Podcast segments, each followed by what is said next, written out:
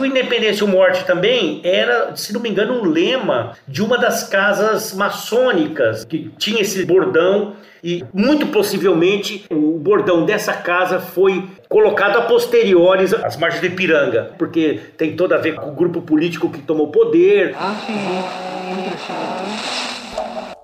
Você está ouvindo o História FM.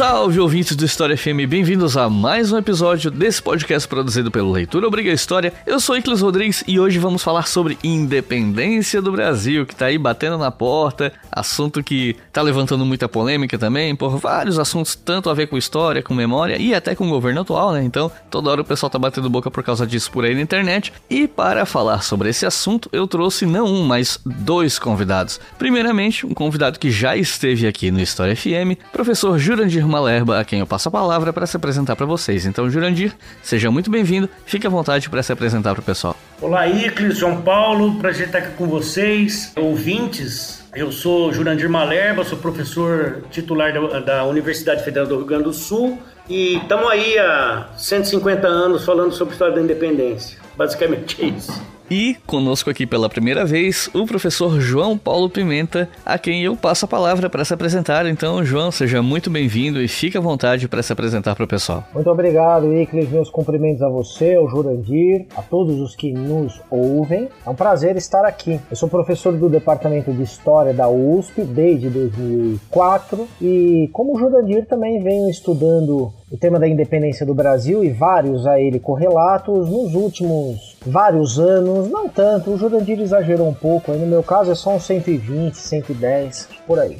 Então é isso, gente. Vamos conversar um pouco mais sobre a independência do Brasil depois dos comerciais.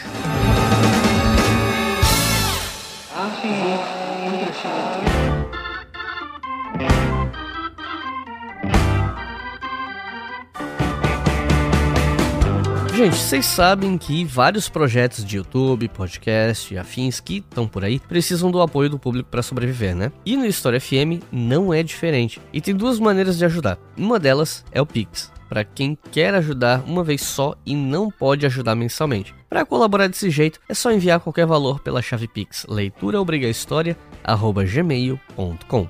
Repetindo, leituraobrigahistoria@gmail.com. Já a outra maneira é pela nossa campanha no Apoia-se, no link apoia.se barra. Lá você pode fazer isso a partir de dois reais por mês e você tem o seu nome lido aqui nos comerciais, ou então se você puder colaborar com um valor maior, a partir de cinco reais por mês você pode ouvir os episódios com antecedência. E os nossos novos apoiadores e apoiadoras são Juan Ribeiro, Pedro Recueiro, Adriana Costa, Breno Barbosa, Renato Rael, Rodolfo Carvalho, Paulo de Souza, Leandro Godoy, Arnaldo Ono, Diego Bezerra, Rafael Rosa e Larissa Valadão. Muito obrigado por permitir que o História FM exista e espalhe educação gratuitamente internet afora. Isso só existe graças a vocês. E agora chega de papo e vamos para o episódio.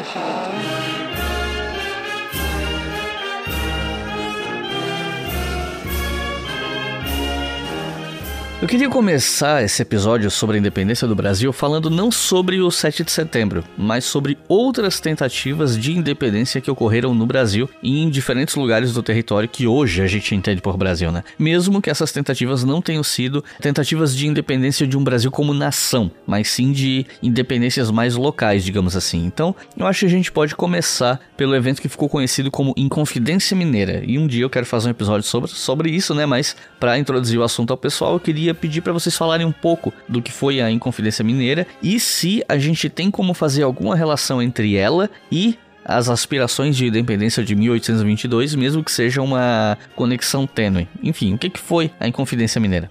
A questão é a inconfidência. São duas coisas que a gente pode falar. Primeiro, dela em si é um marco, é um, acontecimento seminal da história do Brasil. Está lá entre os grandes movimentos insurrecionais da segunda metade do século XVIII, né? E lá em Minas é um feriado nacional, né? Em Minas Gerais, claro. E isso é uma coisa. O acontecimento em si que tem muita produção, muita gente importante que fez tanto na literatura, né, em função dos escritores que tinham lá na época, Cláudio Manuel da Costa, Tomás Antônio Gonzaga e tal, e também na literatura e na história, né? Vamos lembrar que a Cecília Meirelles escreveu a narrativa em decassílabos, né, em versos, né, da Inconfidência, o cancioneiro da Inconfidência. Mas a relação da Inconfidência Mineira com a independência é um negócio mais problemático, na minha opinião. Essa ideia de que existe uma articulação necessária, ela foi entre uma coisa e outra, entre Inconfidência e Independência, é um entendimento antigo, né, a chamada tese nativista, segundo a qual os movimentos insurrecionais lá do 18, de alguma maneira significariam, manifestariam uma tomada de consciência de um suposto povo brasileiro, ou ao menos um, alguns setores da elite residente aqui no Brasil, esse elemento colonizador, que teria sim surgido, tomado consciência de si, da sua brasilidade e se oposto ao, ao, opressor português. Alguns trabalhos ainda reiteram essa tese, né? por exemplo, se a gente pensar o Kenneth Maxwell, que é fantástico, pesquisador e tal, a Beatriz Elisa da Silva, mas eles repetem um pouco essa tese. Entre os mais novos, tem algumas pessoas ainda que ecoam isso, né? o Robert Wagner, por exemplo, segue o Maxwell, quando ele concebe Inconfidência Mineira como um movimento de ruptura ruptura ensaiado por uma suposta elite brasileira frente à metrópole. Né? Então, é, é, um, esse movimento que, aliás, esfriou muito depois da Revolução de São Domingos, quando as classes superiores mineiras e as classes coloniais em geral no Brasil elas perceberam que esse gradiente de raça era um complicador insuperável no debate sobre a liberdade, né, que os escravizados estavam começando a reivindicar. E também sobre a questão da igualdade, né, que seduzia igualmente os libertos. Mas é, é problemático ligar uma coisa com a outra. O grupo de pesquisa liderado pelo saudoso professor Istvan Jankson, da USP, a meu ver, derrubou definitivamente essas teses nativistas, né, mostrando, discutindo os conceitos de pátria e tal, mas o João tem mais mais propriedade para falar sobre isso, que inclusive participou desse grupo junto com o Istvan. Eu passo a bola. Eu apenas gostaria de reiterar e aprofundar um ou outro ponto já colocado pelo Jurandir. Hoje nós podemos ser absolutamente taxativos. A Inconfidência Mineira não preparou a independência do Brasil. A, independ... a Inconfidência Mineira não esboçou sequer um projeto de independência do Brasil. E não havia nenhuma consciência nacional brasileira em gestação, muito menos em processo de libertação, entre 1788 e 1789. Ponto. A associação direta entre a Inconfidência Mineira e a independência do Brasil, como se a primeira fosse uma antessala da segunda, é um componente de uma memória nacional que ainda tem muita força no Brasil atual, sobretudo da parte daqueles que não estudam a história, seja profissional, seja de maneira amadora. O estudo sistemático da história do Brasil já oferece muitos e muitos elementos para sepultarmos definitivamente essa associação direta, o que não diminui em nada a importância da Inconfidência Mineira como um evento histórico, porque afinal de contas, a importância dos eventos, ela não é dada apenas ou exclusivamente ou sempre pelos seus desdobramentos futuros, mas sim pelos seus significados na sua própria época. Às vezes, com a distância histórica, nós podemos cravar que um determinado evento, um determinado processo teve uma importância especial por porque foi prêmio de resultados posteriores. Mas repito, nós avaliamos em primeiro lugar o que foi aquele evento, aquele processo na sua própria época. E nesse sentido, a Inconfidência Mineira foi muito importante, eu diria por dois motivos. Primeiro, porque ela reitera um padrão de contestação colonial que já existia desde finais do século XVI, mas que é melhor definido no século XVII e que no século XVIII está pronto. A história colonial oferecia muitos e muitos pretextos para os habitantes do Brasil se rebelarem, se rebelarem contra autoridades, sejam autoridades locais, autoridades mais distantes. E nesse sentido, a Inconfidência Mineira ela é um movimento típico e isso a torna muito importante. Agora, ela tem um segundo motivo. E ela tem um segundo componente aí, que é o fato de que ela é provavelmente o primeiro grande movimento de contestação colonial que traz conexões com outros movimentos políticos que estavam acontecendo em outras partes do mundo. Naquilo que, com uma certa simplificação, mas é uma boa expressão historiográfica, nós poderíamos chamar de Era das Revoluções. Então a Inconfidência Mineira não apenas traz padrões reiterados de contestação do mundo colonial, como ela também apresenta algumas novidades de uma política da época que está inserindo o Brasil num contexto mundial. Então não há tomada de consciência né, em confidência, porque não há nenhuma consciência latente, nenhuma consciência escondida ali que precisasse ser subitamente revelada. Mas há sim a introdução de novos componentes políticos que com o tempo se radicalizarão. Então ela apresenta a possibilidade de se pensar um mundo sem a metrópole, o que não tem nada a ver com uma consciência nativista, como o Jurandir bem colocou aí. Então, se a Inconfidência não está preparando a independência do Brasil, ela está, digamos, se apresentando como um sintoma da conexão do Brasil com um contexto mundial, contexto esse que será muito importante aí sim para o desenrolar futuro de uma independência do Brasil que naquela época ninguém estava desejando, ninguém estava pensando nela. E um outro evento que eu acho que vale a pena a gente trazer aqui é um evento que ficou conhecido como Conjuração Baiana. Então eu queria perguntar o que foi esse evento, até porque, a meu ver, ele é menos famoso que a Inconfidência Mineira, porque né, Tiradentes virou feriado, pelo menos, um feriado nacional, né? Então eu queria saber o que foi a Conjuração Baiana, se foi uma tentativa de independência mais localizada, enfim, o que foi essa conjuração? A Inconfidência Baiana foi um movimento ensaiado em Salvador em 1798, dez anos, portanto, depois da Inconfidência Mineira. Ela não teve conexão direta nenhuma com a Inconfidência Mineira, foi um movimento típico da capitania da Bahia no finalzinho do século 18. Mais uma contestação tipicamente colonial? Em certo sentido, sim. Só que ela aprofundou novidades que começaram a se apresentar lá na Inconfidência Mineira. Em primeiro lugar, ela radicalizou uma linguagem e uma concepção de um mundo sem a metrópole. Então, as manifestações dos Inconfidentes na Bahia claramente falavam da necessidade de se abolir o governo metropolitano. Isso não era tipicamente colonial. Isso tinha sido já colocado de maneira tênue, apenas como uma sugestão lá pelos filhos das Minas dez anos antes, mas agora os baianos ou bainenses, como se falava na época, radicalizaram essa linguagem e radicalizaram essa concepção política de um mundo sem metrópole e falaram claramente de uma república e falaram claramente também na possibilidade de abolição da escravidão e da igualdade racial. E claro, isso mostra também como que essas conexões entre o Brasil e outras partes do mundo estavam se desenvolvendo, porque a Inconfidência Baiana ela traz claramente ecos da Revolução Francesa, estava ausente de todo da Inconfidência Mineira, inclusive porque a Inconfidência foi antes da Revolução Francesa, pelo menos antes se seguirmos o marco convencional de início da Revolução Francesa, que é julho de 1789. Pois bem, a Confidência Baiana, finalmente, ela trouxe uma diversificação de um espectro social dos membros envolvidos na política que chamou muito a atenção das autoridades. Então tinha muito pobre, tinha muito afrodescendente e tinha inclusive escravos, aparentemente, tudo indica que sim, envolvidos nesse movimento de contestação com uma linguagem radical e com um projeto político esboçado, não era um projeto político absolutamente claro e coerente,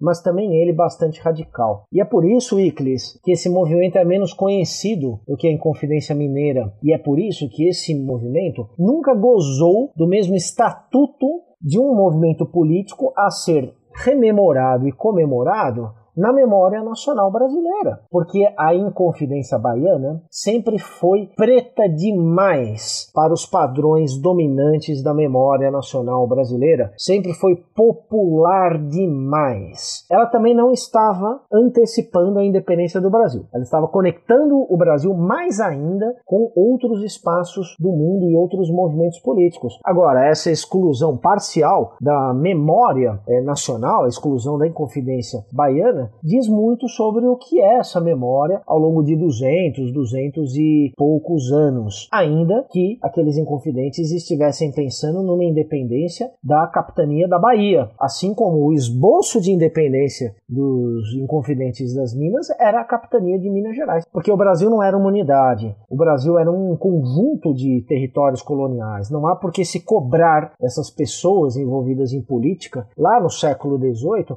uma concepção de um Brasil que simplesmente não existia. Esse Brasil como uma unidade ainda precisaria ser pensado, precisaria ser criado, não estava dentro das condições de possibilidade desses contestadores. Deixa eu só agregar um elemento, é perfeita avaliação do João, sobretudo a questão do amplo espectro social, que é muito mais diversificado, com a inclusão de pobres, pretos, libertos, muitos libertos e até escravos, né? E por isso também muito duramente reprimida essa manifestação, diferentemente, quer dizer, houve repressão, obviamente, lá em, em Minas Gerais e na Inconfidência do Rio de Janeiro, que aconteceu na mesma época, que são os três maiores. Inclusive o Rio teve muito menos eco né, na memória do que as outras. Mas uma coisa interessante é isso, né? Que a gente já está no momento pós-Revolução Francesa, que é o, a referência né, de, de lemas, de propostas de transformação que estão colocadas, e pós-Revolução é, haitiana, né? Então isso tudo monta um caldo. Outra coisa que a gente também é importante, que, que não dá para falar tudo, mas a questão da circulação dessas ideias. Livros proscritos, os panfletos, os marinheiros que chegavam e traziam coisas, a burla das mesas sensórias. Então esses caras liam, né? Esse material circulava, apesar de toda a repressão que havia, né? Então isso tem bastante literatura, o Vilauta, a Patrícia Valim, um monte de gente estudou uh, esse movimento, né? E o Vilauta mais a Confidência Mineira, Patrícia Valim especificamente Revolução de 1798. Mas são elementos só que eu queria lembrar. Obrigado. Pela emancipação econômica, pela justiça social e ao lado do povo pelo progresso do Brasil. Poucos anos antes da independência do Brasil, houve também um evento conhecido como Revolução Pernambucana. E aí eu queria perguntar o que, que foi isso exatamente. Bom, vamos lá. O que o João falou para a Inconfidência Mineira serve para esses outros movimentos também, né? Uma coisa é o que ela significou em si e para os desdobramentos políticos correlatos ali da época e depois como é que ela, esses movimentos foram ou silenciados, ou colocados na penumbra, ou trazidos à luz. Por exemplo, a questão de Pernambuco. Lá em Pernambuco, os caras exaltam bastante todos os heróis, os acontecimentos, e em outras regiões não. Mas como esses outros que a gente mencionou, também a Revolução ela de Pernambuco, para ela existem diferentes chaves de leitura. Né? Então, é um evento de 200 anos, se produziram linhagens interpretativas muito diversas da Revolução dos Padres né, como é chamada também a Revolução de 1817, que se constituíram essas chaves em torno de uma ampla diversidade de tópicos. E aqui eu destacaria quatro, né, na impossibilidade da gente esgotar esse assunto. Né? Mas outra questão, como na Revolução dos Padres, da Revolução de 1798, lá da Bahia, que o João colocou, o primeiro elemento que eu destaco é a questão da composição social dos revolucionários, lá de Pernambuco. Então, os caras egressos da administração real, do clero, da aristocracia da terra, tanto os plantadores de algodão lá de Goiânia, mas do norte, o açucarocracia, como batizou o Evaldo Cabral de Melo, além desses, os comerciantes, as redes clientelares que se formavam em torno deles, isso por um lado. E de outro lado também o papel que coube aos pobres, né, os pretos livres, os escravizados eventualmente armados para defender a revolução. O Oliveira Lima era muito pouco simpático, né, chamava aquilo tudo de ralé, não gostava de nada daquilo. Então esse é um ponto, a questão da composição social, para mostrar a complexidade. Dizer, teve uma importância enorme, se irradiou por tudo hoje que a gente, a gente conhece como Nordeste, né? teve um impacto muito grande, foi violentamente reprimido pela corte e tal. Então um ponto é esse, composição social. Um segundo, e isso para mim é muito sintomático, as atitudes dos líderes revolucionários em relação à questão servil. Os caras, eles prenunciaram ali o Bonifácio, né? Aquele papo, olha, nós como cristãos e revolucionários achamos ignominioso, uma vergonha, mas vamos deixar para discutir esse ponto lá na frente, depois da República estar tá instaurada, fazer uma transição lenta, segura e gradual, né, e tal. Então eles eram revolucionários, republicanos e tal, mas não conseguiram encarar frontalmente a questão da escravidão no Brasil. Né? Um terceiro aspecto que eu destacaria diz respeito ao alcance dos conceitos manuseados por esses caras. Né? Então acho que o João pode falar melhor a questão do republicanismo, federalismo, despotismo, liberdade, tirania, nação, pátria, etc e tal. E tem significados muito diferentes de outros movimentos e de como a gente entende esses conceitos hoje. Né? O João pode aprofundar isso. E um quarto, último ponto que eu destacaria, a questão das motivações desses agentes, que vão desde valores nobres, é, as ideias iluminadas, iluministas, o altruísmo, mas outros interesses muito mais particulares e muito mais mesquinhos, interesses é, pecuniários imediatos e tal. E assim por diante, né? Não dá para a gente aprofundar essas questões todas aqui, como eu disse, isso gerou 200 anos de historiografia, mas não tem dúvida que é um evento importantíssimo. Este sim que a gente pode ligar diretamente a esse emaranhado, né, que, que leva à independência, não só pela proximidade cronológica, mas como a conexão que havia mesmo já política, né, entre eh, as formas de repressão e tudo mais. Mas eu passo a bola para o João. Eu concordo, sem dúvida, Jurandir Iclis. 1817, sim, nós podemos e devemos conectar diretamente com a independência do Brasil. Não porque os revolucionários de Pernambuco e das capitanias ao seu redor, em Alagoas, Paraíba, que também integraram esse movimento revolucionário, estivessem planejando uma independência ou uma formação de um Brasil. Quer dizer, não era a independência de todo o território que àquela altura já integrava o reino do Brasil, né? O Império Português tinha sido transformado em Reino Unido de Portugal, Brasil e Algarve, então o Brasil era estatutariamente um reino em 1817. Os revolucionários de Pernambuco não quiseram então uma união política de todo o reino para uma independência em relação a Portugal. Eles continuaram pensando no âmbito de uma capitania, que logo se tornaria província, que era Pernambuco, com algumas capitanias ao seu redor. Mas sim há uma conexão direta, porque em 1817 fica evidente, para quem fosse minimamente entendedor da política da época, isso dizia respeito aos ministros de Dom João, ao próprio Dom João, fica evidente que esse Reino Unido de Portugal, Brasil e Algarve corria riscos sérios de desagregação. E corria sérios riscos do ponto de vista, então, dos defensores de uma ordem monárquica de se republicanizar. Então a república como um sistema de governo se torna uma realidade absolutamente plausível em 1817. Então a independência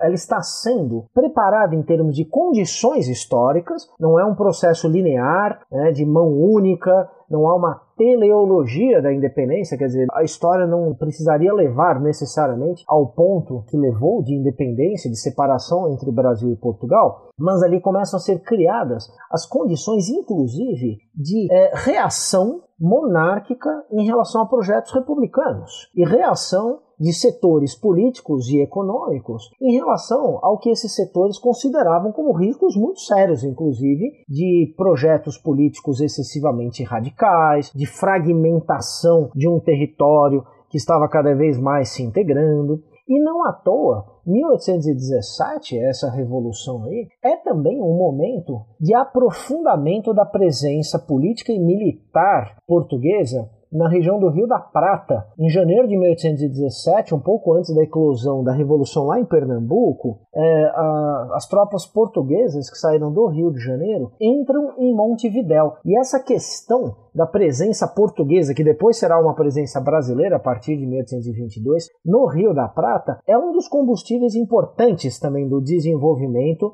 do processo de independência a partir daí. É importante a gente lembrar que a Revolução de Pernambuco ela durou três meses. Durante três meses, Pernambuco foi efetivamente governado por uma junta republicana, por um governo republicano. Então aí não era uma simples ameaça, não era o espectro de uma revolução política, era uma revolução política de fragmentação, não apenas do Reino Unido, mas do próprio Reino do Brasil, porque ela se voltou contra o governo do Rio de Janeiro, o governo de Dom João. E finalmente, para concluir essa essas observações nossas sobre esse movimento de 17, ele gozaria de uma fortuna bastante considerável em uma memória, mas uma memória não exatamente nacional, uma memória mais pernambucana. Então, que os pernambucanos que nos ouvem aqui não achem que nós estamos, evidentemente, desprezando as variações regionais, locais, a diversidade territorial da memória nacional brasileira. Mas a Revolução de Pernambuco nunca foi elevada à condição de um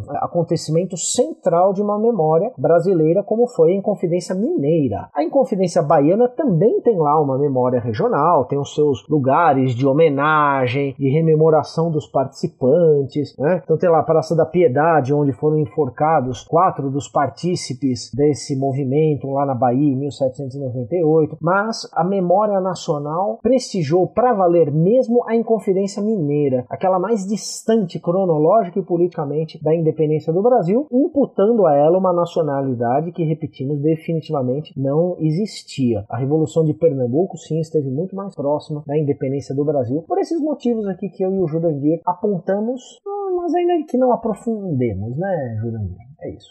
Em 1820 ocorreu um evento político em Portugal que é considerado uma revolução liberal, né? E isso fez com que o Dom João VI voltasse para Portugal, deixando o filho Pedro de Alcântara aqui no Brasil como o príncipe regente. E aí eu queria saber como é que foram esses acontecimentos a partir daí, como é que o estabelecimento do parlamento ali no, depois dessa dita revolução liberal teve algum impacto na independência? Qual é a relação dessa revolução no Porto, né, no, essa revolução liberal com a independência do Brasil algum tempo depois? Como é que essas duas coisas se conectam? A revolução do Porto é decisiva, né? Tanto para Portugal quanto para o Brasil, né? Para a história dos dois países e algumas pessoas, inclusive pessoas de peso, de respeito, entendem que a independência do Brasil foi é, germinada, foi gerada fora do Brasil na Revolução do Porto. Né? Foi esse incidente que tem várias razões, já se discutiu muito sobre isso também, se os revolucionários do Porto eram recolonizadores ou não, e etc e tal, já, já chegou à conclusão de que não, não eram recolonizadores. Com a fuga da corte, Portugal perdeu o status sobretudo comercial, vantagens comerciais, que eram a base do poder, do prestígio dessas pessoas, e é, isso se tornou insustentável. Com a queda de Napoleão, começaram, né, e sobretudo depois a, a elevação do Brasil ao Reino Unido, essa elite endinheirada, sobretudo do Porto, de Lisboa, começou a reivindicar um retorno para a obtenção de vantagens comerciais, sobretudo, né? É recolocar Portugal como centro econômico do império. Era isso que os caras queriam. E aí o, a pressão foi política. Então intimaram Dom João no primeiro momento, ele relutou e tal, até que não teve jeito e, e ele retornou em, em abril de 1821. Então duas coisas, ele não era só Dom João voltar, mas ele jurar uma constituição, né? A gente está no contexto das revoltas liberais e tal. Os caras, olha, enquanto a gente não produza uma aqui, é, você vai jurar o texto da Constituição de Cadiz e tal, que ele fez assim que ele chegou lá. E muito engraçado isso, né? Porque se instituiu, né, uma assembleia, como é que é o nome mesmo, João? Assembleia Cortes Constituintes e Legislativas da Nação Portuguesa. É, as Cortes de Portugal, que na verdade era uma instituição de antigo regime. Era uma instituição, as Cortes é onde os três estados de antigo regime se reuniam para discutir as questões do reino, que não era evocada desde 1690 e pouco, sei lá quando. E aí essas cortes de antigo regime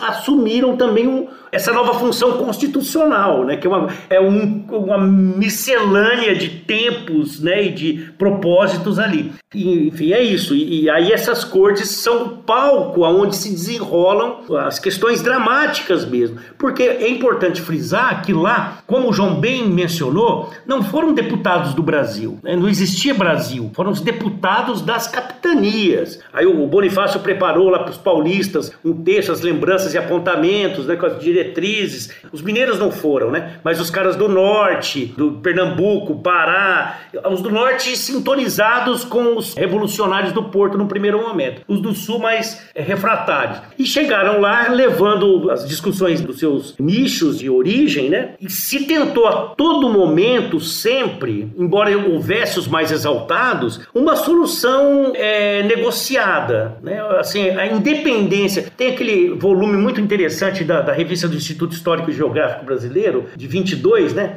Em que a independência se dá em um ano. Os caras eh, pegam. É, assim, a independência aconteceu ali. Que é essa sequência de movimentações luminosas que se dá nesse, nessa, é, entre 21 e 22. E aí os caras tentaram a negociação, sempre propalada e nunca efetivada monarquia dual vamos fazer um negócio conjunto tal, mas aí por questões técnicas, mas também por questões políticas, aonde vai se colocar a sede do reino, os tribunais superiores, as últimas instâncias, corte de apelação, os caras não chegaram num acordo e aí foi o estupim, aí saíram perseguindo todo mundo, fugiram lá para Inglaterra, outro tanto veio para cá. Mas é, é muito importante, né, a gente pensar, quer dizer, você tem também a questão que a gente ia colocar de Pernambuco, então pululando nessa época não apenas uma guerra de panfletos né, e de livros, de pronunciamentos escritos discutindo as vantagens e desvantagens da separação ou da manutenção do reino numa coisa só, tanto dos dois lados do Atlântico tinha essas posições, como também pulsando aqui esses movimentos emancipacionistas, não sei se a palavra é muito forte,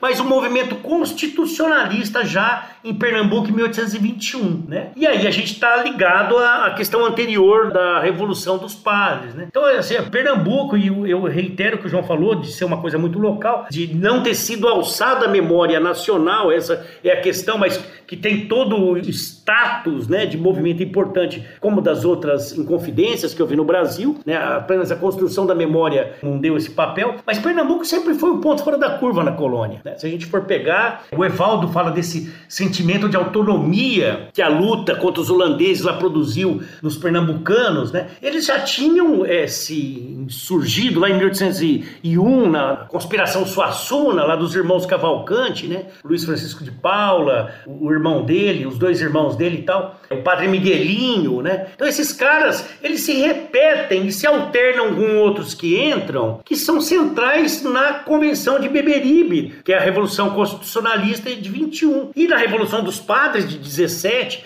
o Gervásio Pires Ferreira, que é um cara central desses movimentos todos, ele foi acamado presidente da Junta de Goiânia, né, em, em 21. Tinha participado em lugar importante na Revolução dos Padres e está no movimento constitucionalista de 21. E assumiu o governo de Pernambuco, né? Então o Gervásio, o Gervásio vai ser central, tanto na Revolução dos Padres, junto com o Domingos Martins, o Cabugá, o Padre João Ribeiro, né, o José de Barros Lima, o Leão Coroado, né, o cara que detonou a Revolução, o cara reagiu à voz de prisão lá que o, o, Barbosa de Castro deu e matou o cara com um golpe de espada, né? Foi o estupim da Revolução de 17. Então, muitos desses caras de 17 vão estar em 21 e depois vão estar em 24 da Confederação do, do Equador. Né? Então, tem um grupo ali que está agitando e vai ter um papel importante mesmo depois da independência, no sentido de, de firmar Pernambuco como um, um, lugar importante, a questão da emancipação e, e, a instituição da República e tal. João? Sabe, Jurandir, queria fazer um comentário aqui, bater um papo aí contigo sobre essa questão de Pernambuco, desse excepcionalismo político de Pernambuco, e depois faço uma observação complementar né, ao que você já disse, e eu estou totalmente de acordo com a sua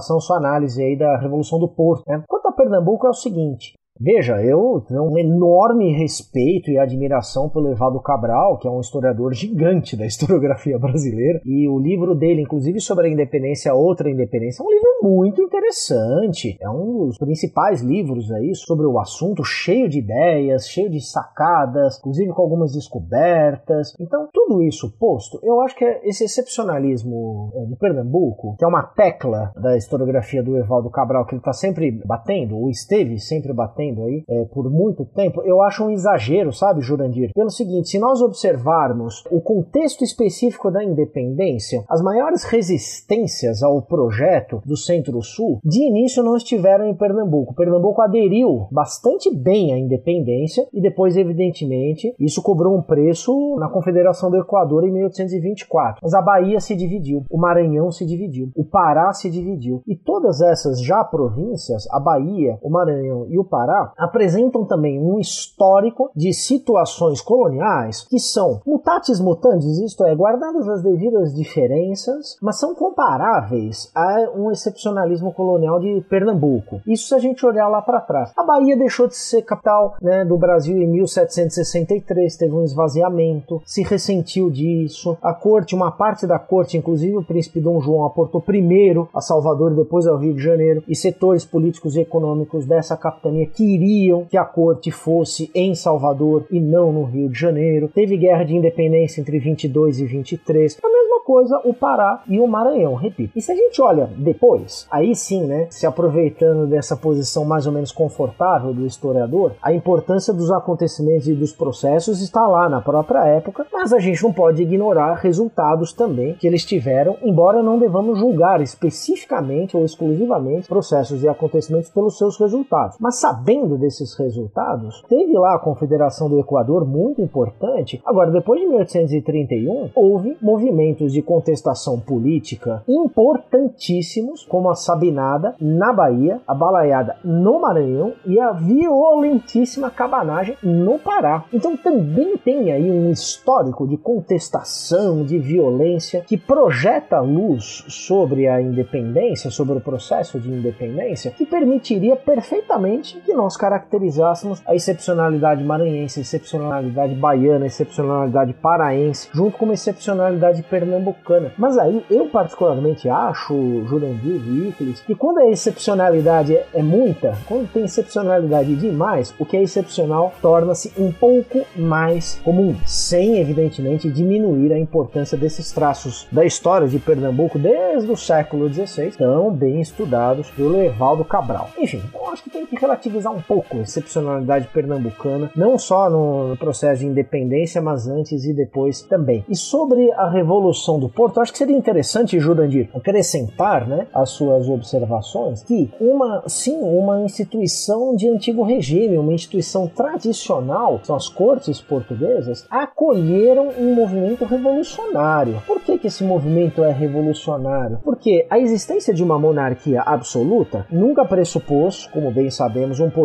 exclusivo, ilimitado do monarca. É sempre um poder controlado, mas ele é controlado pelas circunstâncias. Ele não é controlado por dispositivos jurídicos, não há uma divisão da legitimidade, da soberania do monarca com outras instâncias representativas. Essas outras instâncias né, de Portugal, do Império Português do Antigo Regime, concorrem para o fortalecimento da autoridade do monarca, o que não significa, repitamos, né, um poder ilimitado.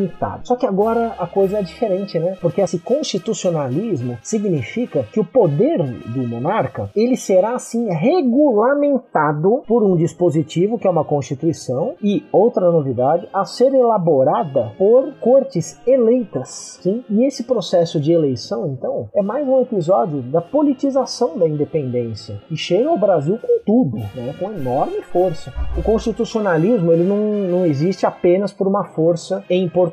Se a corte não estivesse no Brasil, não teria sido assim. E não é simplesmente uma corte no Brasil que está criando as condições para a Revolução do Porto. É uma corte pressionada por Pernambuco pela Revolução de 17, pressionada pela influência dos movimentos revolucionários da América Espanhola. É uma corte pressionada por outras desavenças internas, inclusive de ordem econômica. É uma corte que não sabe muito bem fazer, se fica no Brasil, se volta para Portugal e aí os conflitos estão se multiplicando e essa fragilidade da corte que leva então a essa revolução do Porto que você também caracterizou. Acho que seria interessante o nosso ouvinte ter isso em mente, tá bom?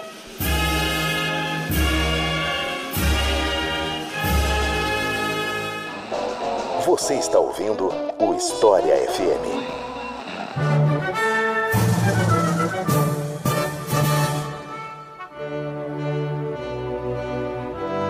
Nesse segundo bloco, eu queria começar perguntando sobre o tal Dia do Fico. Eu queria saber o que, que foi esse evento exatamente e por que, que ele é tão lembrado, ele é tão mencionado em livros escolares, nas escolas como um todo. Qual foi a importância política disso, né? Ou se foi mais um ato simbólico sem grande impacto que foi enfeitado com o tempo para entrar numa narrativa de mito fundador, enfim. O que, que foi o dia do Fico e por que, que ele recebeu todo esse foco? Eu acho que tem essas duas coisas, né? Ele tem tanto uma importância em si como acontecimento político, quanto de apropriação depois de construção de memória. E eu acho que talvez hoje esse segundo aspecto tenha um peso até mais decisivo no nosso entendimento sobre o que foi o FICO naquele momento. Então tem toda uma mitologia, né, cívico-patriótica que se constituiu. E aí a gente volta à construção dos heróis, aquele panteão que foi construído lá no no século XIX pelos fundadores da nação, dizer, a nação é uma coisa inventada aí ao longo do século XIX, né? pegando o conceito clássico do Hobsbawm, do Terence Ranger, ela foi inventada né, por intelectuais orgânicos a serviço ali, que a gente vai falar dos historiadores, do Van Hagen, mas o pessoal ligado ao IHGB e tal, e o FICO foi uma dessas datas importantes colocadas nessa construção, os acontecimentos célebres e os, os heróis. Mas sem dúvida, esse momento foi decisivo para esse processo de emancipação política. É uma espécie de turning point, né? Eu, eu acho que talvez ele seja mais importante que o 7 de setembro. O Dom Pedro era herdeiro do trono português, e claro, estava relutante diante da escalada dos acontecimentos. Ele não tinha esse protagonismo todo, né? E aí ele foi meio alçado a um lugar de, olha, tome decisões, o pai foi embora, papapá. Eu entendo o Fico, né? E aí a gente tem que lembrar que sobre esse fato se construiu toda uma memória e tal. O Fico foi mais uma reação. Mais importante que ele foi o que gerou essa reação. O que, que levou ao Fico? Essa é a força motriz ali, né? E eu acho que aí sim foi a representação escrita pelo Bonifácio em dezembro de 21. Já estava fervilhando tudo ali, as províncias, São Paulo, Minas, etc e tal. E o Bonifácio escreve uma carta, uma memória para o Dom Pedro, né? Que é um documento bomba. Eu acho fantástico esse documento. E assim, foi a primeira afronta declarada mesmo do Brasil às cortes de Lisboa. Né? Então, quando do Fico, o Dom Pedro não é à toa que ele nomeia o Bonifácio para o seu ministério, né? E aí ele dava suas opções sinais da sua opção pelo Brasil. Então a carta do Bonifácio, aliás, é sensacional, é um documento, tem aí na internet e tal. Naquele estilo épico, né, muito próprio dele, ele ao mesmo tempo ele conclamava o príncipe para assumir um protagonismo, mas subrepeticiamente ele ameaçava, assim, muito veladamente, falando assim, olha, se você não tomar esse lugar, você vai ser engolido pelos acontecimentos, né? Mas mostrava que a adesão à causa era importante e o Dom Pedro foi, né? E ele mostrava, sobretudo, que o caldo estava engrossando muito rapidamente. A adesão à causa da separação estava tomando corpo e vistas e as pessoas já não tinham medo de falar sobre isso e se expor e tal. E aí eu, eu acho que foi o sinal que ele deu, que o Bonifácio deu muito claro para o Dom Pedro e uma intimação ao mesmo tempo para ele tomar partido e isso foi expresso no fico, né? Quando chegaram lá as notícias e tal. Mas, João, é interessante perceber como há toda uma construção imaginária em torno de certos momentos que são supostamente especiais na história de um país e principalmente na história do nascimento de um país. Então, esses pronunciamentos públicos, essas declarações públicas, como por exemplo o FICO, ou então os gritos, como o suposto grito do 7 de setembro, que provavelmente nunca existiu, né? eles têm um peso, um apelo como elementos de memória, como elementos de coesão sociais de determinados agrupamentos humanos. Isso não acontece só no Brasil. Então, se a gente observar a história e a memória dos movimentos de independência de toda a América, incluindo o Brasil, nós temos um monte de gritos, nós temos um monte de pronunciamentos públicos, de decisões bombásticas. É mais ou menos aquilo que um grande estudioso da cultura visual do século XX, Jacques Aumont, chama de instante pregnante. O que é um instante pregnante? Quando um pintor, um fotógrafo registra, cria uma cena que permite, por sua contemplação, o entendimento do que teria vindo antes e do que viria depois. Então aquele momento que tem uma temporalização de narrativa. Por que aquele momento? Porque ele permite que se fale de um antes e um depois. Então, o dia do Fico, ele é história, mas ele é também memória, como o Jurandir já explicou, assim como o 7 de setembro. Não vamos negar que coisas tenham acontecido nessas ocasiões. No entanto, os processos históricos, eles são muito menos grandes ocasiões do que, repito, processos, né? movimentos graduais, jogos de força, resultados desses jogos de força, permeados por acontecimentos que vão reconfigurando o fluxo de, de outros acontecimentos e vão criando os processos. Então, é, repito, é interessante que o nosso ouvinte tenha isso em mente. Não é só o Brasil que inventou certos gritos, que inventou certos pronunciamentos. É que esses momentos, eles são mais facilmente reconhecíveis pelas pessoas em geral, como se eles fossem momentos de realização, momentos de epifania, isto é, de revelação da verdade até então encoberta. E as memórias nacionais, elas são construídas com base em impressões, em retóricas, em elementos de sedução e persuasão, muito mais do que de descrição de realidades históricas. Então o Fico é sim um momento importante do processo, mas ele é, repito, como o Jurandir já explicou, talvez ainda mais importante do que o 7 de setembro de 22, concordo, mas ele é também fortemente um elemento de memória. E até agora, a gente falou de algumas outras tentativas de independências mais locais, separatistas em relação ao resto do Brasil, como uma colônia de Portugal e depois, né, Reino de Portugal, Brasil e Algarves e tal, e de como a ideia de independência do Brasil como um todo foi se formando, né, no, nesses anos mais recentes em relação à independência de fato. Mas aí agora eu queria falar sobre a independência em si. Apesar do Dom Pedro declarar a independência no dia 7 de setembro, essa independência já estava se encaminhando havia alguns meses, certo? Então eu queria perguntar como é que isso aconteceu exatamente e queria até aproveitar para comentar que no livro do João, que a gente vai falar dele mais no final do episódio, você comenta uma coisa que aparece bastante nos materiais sobre a independência de que a, a Imperatriz Leopoldina já teria dado aval à independência uns dias antes do grito de Ipiranga, aquela coisa toda, enfim. Então eu queria perguntar como é que foi essa o caminho até o 7 de setembro em si e como é que essa independência foi sendo construída nesses meses antes de setembro. Bom, eu vou provocar o João, vou provocar o Iclis também, porque assim, como que a independência aconteceu exatamente, né? Fiesta Geiblich gewesen, como dizia o, né? Ela aconteceu exatamente como os historiadores contaram depois, né? E as várias versões que houve, etc, etc. Mas isso é uma coisa que eu estou sentindo nas perguntas do Iclis, que a gente está focando nesse bate-papo, que está muito rico, a questão da independência a partir do viés político. Quer dizer, é uma possibilidade legítima, né? Do processo, das pressões, das guerras, mas a gente poderia ter outra perspectiva, por exemplo, social. O que, que era o Brasil como um corpo multiforme, tenso, né, socialmente constituído e como que a independência também tem a ver com isso. Se a gente for pensar que as forças que bancaram, fiaram a independência, estão ligadas ao sistema produtivo e, sobretudo, à escravidão, né, e a gente não falou da escravidão como uma instituição que é decisiva para a forma como o processo se encaminhou. Isso é um aspecto. Né? A outra questão né, que vocês falaram da Dona Leopoldina é interessante porque tem muita gente escrevendo sobre Dona Leopoldina. Participei de um evento lá em Brasília, teve uma mesa toda de pessoas falando assim, olha, aquilo do chamado tokenismo, né? Bom, como a questão é uma questão candente nos tempos atuais, o papel da mulher, então agora a gente tem que colocar a mulher como protagonista da independência. E aí vão pega uma Habsburgo, Habsburgo lá de, como gente da agente central da independência e que ela era não só a esposa do Dom Pedro, ela não era só uma mulher que sofria, etc. E dá um protagonismo que, que há, há 20 anos atrás não tinha, e não sei se na época tinha ou não, não estou entrando nesse mérito. Mas é só para lembrar que como que os presentes, né, como dizia o Croce, né, e depois o Hartog, depois um monte de gente, né, e o Koselik também, como que os presentes ditam um pouco a maneira como os historiadores olham para a história, né, e começam a ver pelo em ovo chifre cabeça de cavalo e por aí afora. Mas eu, eu deixo o João falar sobre isso. Sim, sim.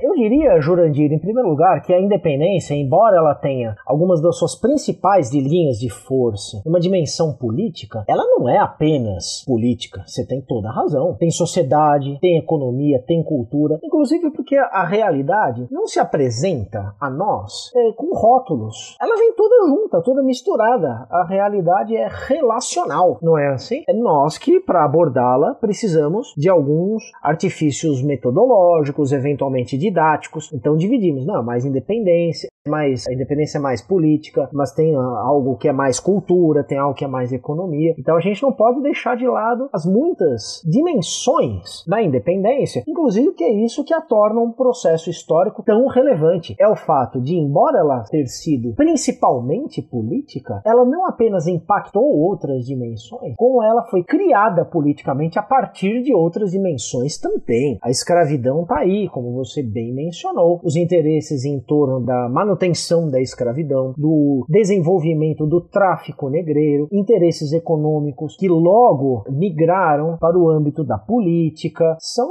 uma coisa absolutamente decisiva para nós entendermos então o que foi essa independência do Brasil. E vamos lá, Jurandir Igles, você também mais uma vez aqui taxativo tá para efeitos didáticos, mas eu acho que as palavras elas são precisas, porque às vezes a gente é didático e dá uma simplificada, usa termos superficiais. Eu acho que dá para ser bem direto aqui e ao mesmo tempo ser rigoroso. A independência do Brasil não foi proclamada em 7 de setembro de 1822. Esse não é o principal marco para o entendimento da história da independência. 7 de setembro de 1822 é o grande marco da memória da independência, mas não da história da independência. As fronteiras são muito fluidas entre história e memória, e no caso da independência há muitos e muitos exemplos disso. Trabalhos da Cecília Helena Oliveira, por exemplo, há muitos anos, desenvolvem isso com maestria. Mas não houve uma declaração de independência em 7 de setembro de 1822. A independência, como separação política, mas com conexão com outras dimensões da realidade, vinha sendo preparada ao longo do ano de 1822, vinha sendo preparada pelo menos desde janeiro de 22 quer dizer, o começo de 1822, com esse dia do Fico, com a formação do gabinete do Dom Pedro, com o fortalecimento do José Bonifácio, com o manifesto às outras nações pedindo reconhecimento externo do seu governo, com a convocação para a reunião futura de uma Assembleia Constituinte do Brasil, que afinal de contas, se o Reino Unido português era Reino Unido de Portugal e Brasil, e Portugal tinha cortes constituintes, o Brasil poderia ter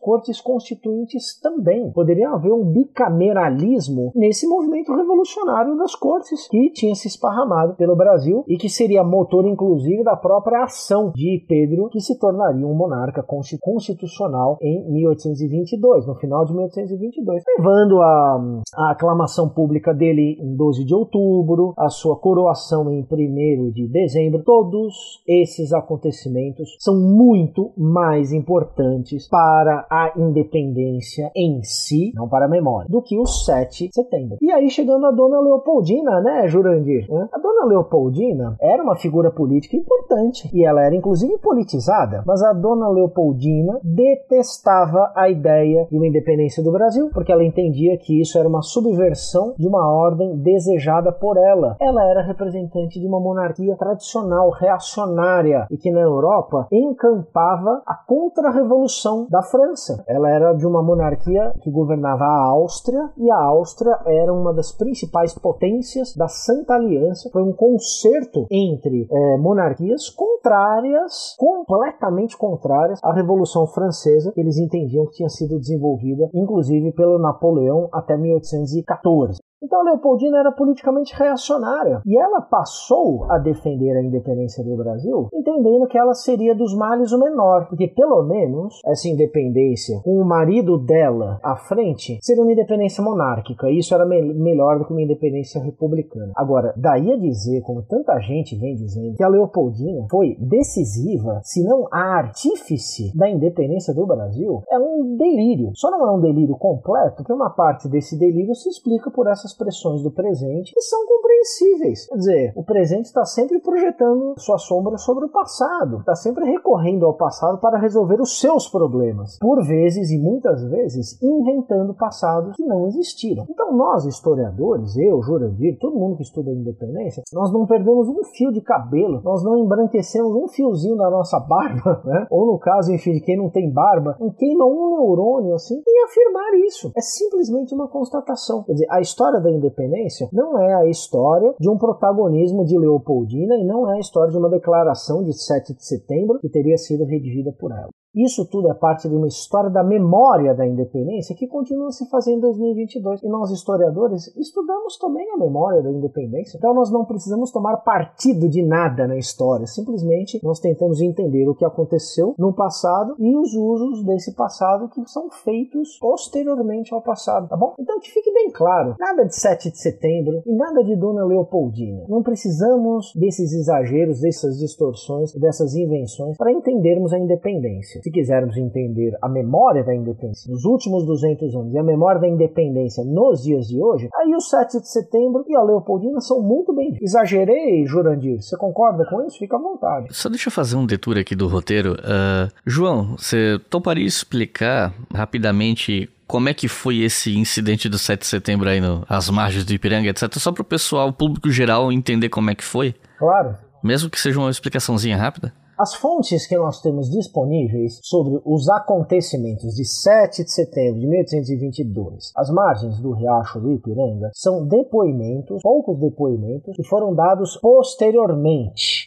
Não há registros do momento, pelo menos nós não conhecemos. Pode ser que eles sejam encontrados, mas não há registros conhecidos até o momento daquele momento. Por quê? Porque ninguém estava dando muita bola pro tal do acontecimento no Riacho do Ipiranga, às margens do Riacho do Ipiranga. À época, ninguém achou que ali tinha havido uma declaração de independência. Então, o que, que aconteceu? Pedro Príncipe estava reunido, claro, com sua comitiva. Ele estava numa viagem entre Rio de Janeiro e São Paulo. Ele tinha vindo a São Paulo para resolver problemas políticos. Né? Isso tinha a ver, claro, com o fato de José Bonifácio, natural de Santos, né? já da província de São Paulo, então, é ser o seu principal conselheiro, o principal membro do seu gabinete. Então, Pedro estava resolvendo questões políticas. Se ele estava interessado em questões afetivas ou não, isso também não tem lá muito interesse, porque essas questões afetivas que ele estava visitando a amante e tal, não influenciaram em nada no curso dos acontecimentos e é absolutamente normal que príncipes, princesas, reis, rainhas tenham amantes e que pautem suas vidas por esses relacionamentos. Então não tem nada demais no fato de que Dom Pedro estivesse também visitando a Marquesa de Santos, mas ele não veio a São Paulo para isso. Pois bem, então a comitiva parou nas redondezas de São Paulo. Hoje o Ipiranga é um bairro, faz parte dessa metrópole gigantesca que se expandiu até lá. Na época era redondeza de São Paulo e nesse lugar a comitiva foi alcançada por um mensageiro da corte que trazia notícias. Isso era normal. Então, se o príncipe estava ausente da corte, ele era alcançado por mensageiros, ele recebia notícias e as notícias eram de José Bonifácio, de Leopoldino, deveria ter outros papéis aí e a situação estava realmente ficando cada vez mais tensa. Então, é provável que nesses papéis, nós também não sabemos exatamente o teor desses papéis, que eles contivessem mensagens mensagens que já sinalizavam: olha, a ruptura é cada vez maior, ela é iminente e tal. Mas não havia nenhum decreto de independência, pelo menos nós não achamos nenhum decreto de independência, menos ainda lavrado por Leopoldina, que dissesse: há que se declarar a independência. Então, Dom Pedro deve ter se comunicado com a sua comitiva, deve ter feito manifestações referentes ao conteúdo desses papéis, mas não há nada que indique que ele desembainhou a espada, que ele tenha dado um grito independência ou morte. Esse grito foi associado associado a um bordão político, independência ou morte, que foi inventado poucas horas depois, né? então em São Paulo ele já era acolhido com independência ou morte, mas isso deve ter sido criado em São Paulo, não ali naquele momento. Ou seja, até que se prove o contrário, não houve um grito de independência em 7 de setembro de 1822. Aí ele seguiu a sua viagem, foi recebido em São Paulo, passou por outros lugares, voltou ao Rio de Janeiro e a história seguiu o seu curso. Repito, ninguém na época achou que ali tinha sido decidida a independência. Deixa eu dar um pitaco aí, João. Vai lá. Da mesma maneira como colocaram Leopoldina como protagonista, existem uns livros de divulgação que colocam a Domitila como protagonista e chegam a dizer assim que ela foi a articuladora, porque ela tinha um problema com a família do Dom Pedro e tal, e que ela tinha uma ascensão, uma coisa assim psicanalítica, de que ela foi. Tem gente falando isso, né? Então, assim, o tamanho do delírio varia muito. Tem uns delírios mais palatáveis e tem outros que são absolutamente sem nexo, né? E sobre o, o Dom Pedro, as margens do Ipiranga, as notícias que chegaram, né, da correspondência até onde se sabe, são as últimas vindas das cortes, né, onde eles tinham batido pé para a supressão total dos tribunais superiores, tribunais de apelação no Brasil, que eles deveriam ficar só em Portugal. E isso causaria uma convulsão social, inclusive, porque todo mundo era empregado público no Rio de Janeiro. Ia, ia ter um monte de perda de emprego e isso causou um problema grande. Talvez tenha sido um, um dos motivos pelos quais o Dom Pedro aderiu. E o Independência ou Morte também era, se não me engano, um lema de uma das casas maçônicas que tinha esse bordão e muito possivelmente o bordão dessa casa foi colocado a posteriores às margens do Ipiranga, porque tem tudo a ver com o grupo político que tomou poder e os caras projetaram para trás e, e é isso. Jurandir, se me permite, nada disso, né, que fique bem claro ao nosso ouvinte, nada disso diminui a importância do processo da independência, nada disso. Estamos simplesmente separando o joio do trigo, porque é interessante para nós historiadores como que depois de tantas e tantas renovações, esclarecimentos, aprofundamentos, desenvolvimentos historiográficos, nesse bicentenário, essa memória oficialista é, ultrapassada do ponto de vista de relação com a história, mas não com memória em si, dando centralidade ao 7 de setembro e deslocando a centralidade de um indivíduo para outro indivíduo, só que de um homem para uma mulher, no fundo é a mesma coisa. Quer dizer, a história da independência não é um indivíduo, mas como que isso tem uma força gigantesca no nosso país atual, não é? Então, ao se deslocar a figura do herói por uma suposta heroína, como a Leopoldina, termina-se por reforçar a suposta centralidade de um acontecimento que não foi central, ponto final as pessoas não se dão conta como elas acham que estão renovando interpretações, mas elas estão reeditando as velhas interpretações contra as quais supostamente elas estão se voltando. Russia's resilience is unlike anything he's ever encountered. And as winter closes in, his army begins the most infamous retreat in history.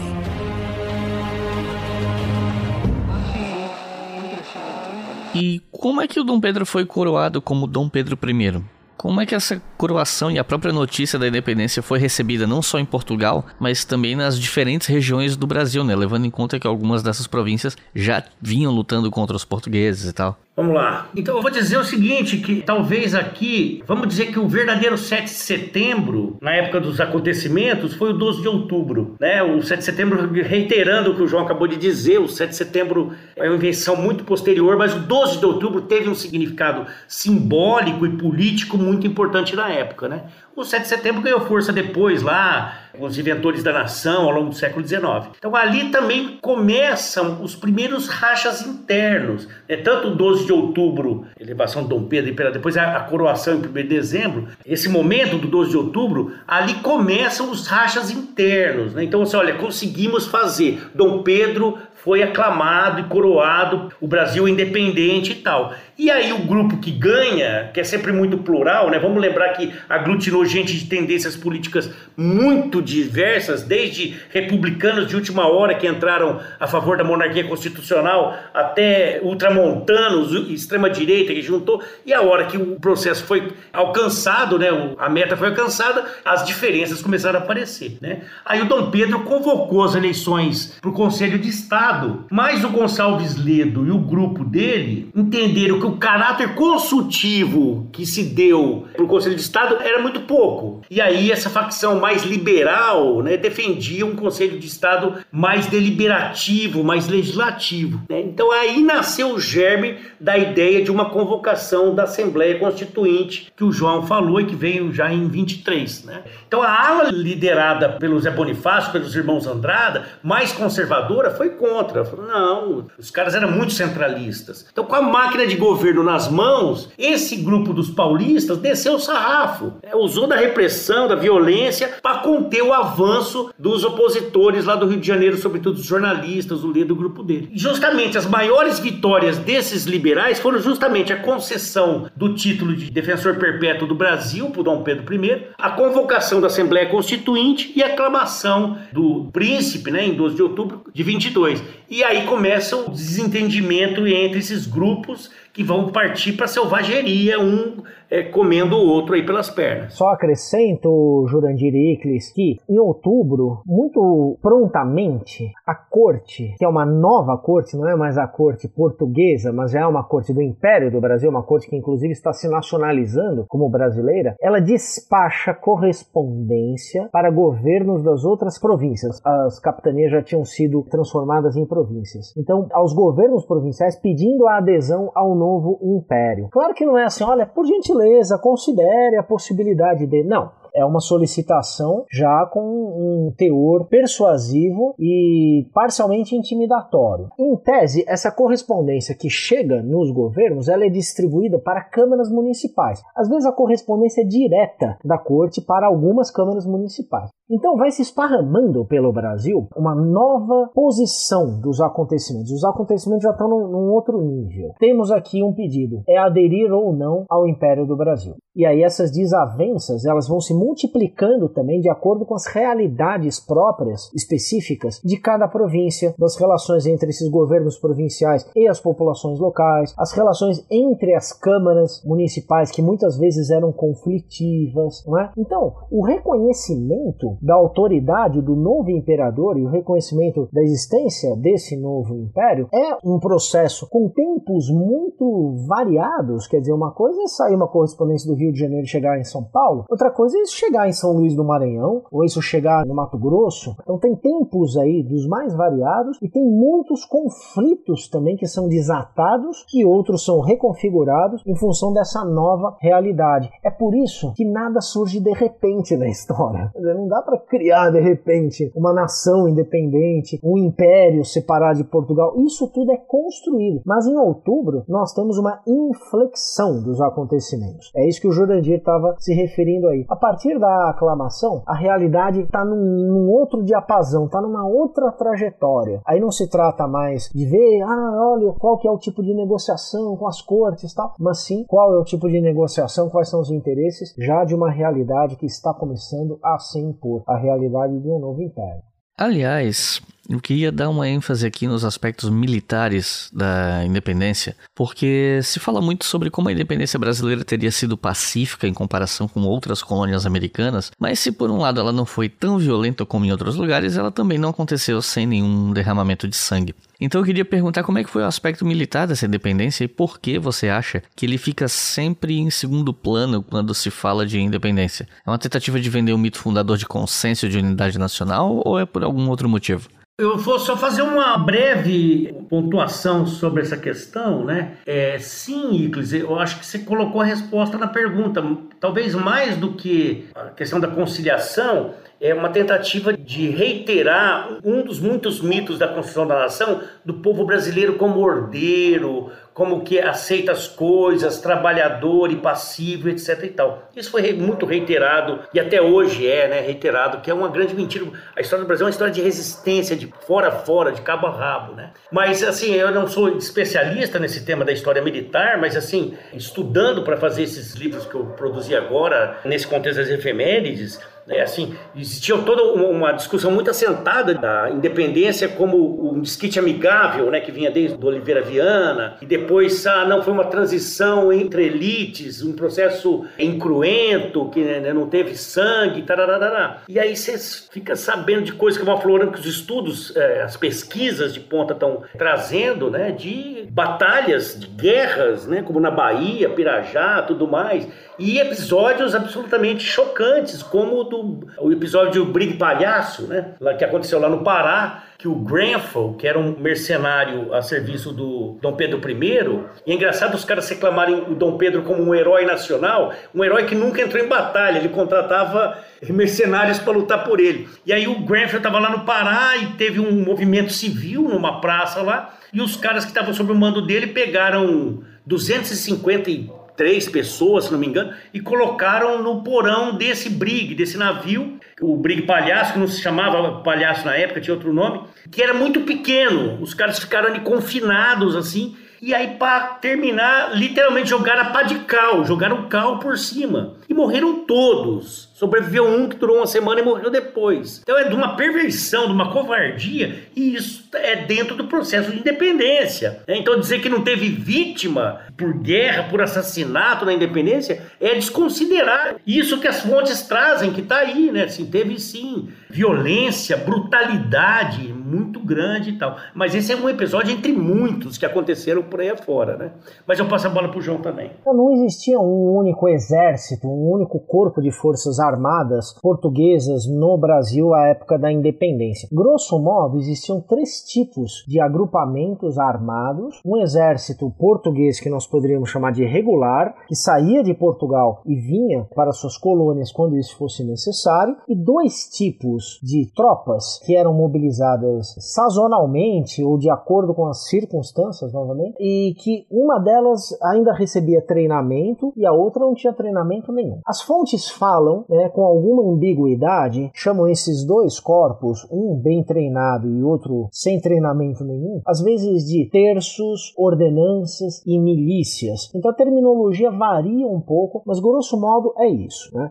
Ora, esses agrupamentos armados, eles são amplamente mobilizados no contexto da independência, mesmo antes, mesmo antes de outubro de 1822. Em função do quê? Em função de conflitos existentes em capitanias e depois em províncias. Ora, como o processo de adesão à autoridade de Dom Pedro é um processo muito assimétrico, não apenas em termos de regiões, de momentos, mas também de interesses, aderir, não aderir, aderir em que termos. Novamente, o caso de Pernambuco é um caso muito interessante, exemplar dessa variedade de possibilidades de adesão. Esse processo de adesão, ele também acaba por mobilizar forças. E em algumas províncias, nomeadamente na Bahia, no Maranhão, no Piauí, no Pará e na província Cisplatina, que hoje é grosso modo a República Oriental do Uruguai, Nessas províncias houve guerra entre quê? Entre partidários da independência e partidários da manutenção dos vínculos dessas províncias com as cortes portuguesas. Não foram guerras nacionais entre duas nações diferentes, não. Foi uma guerra civil, embora militar, mas civil, isto é, uma guerra entre portugueses que, ao entrarem em guerra, estavam acentuando diferenças identitárias que já vinham sendo esboçadas anteriormente ao longo de todo o processo de independência, mesmo antes, mesmo já desde 1808 com a corte no Brasil e as suas muitas contradições.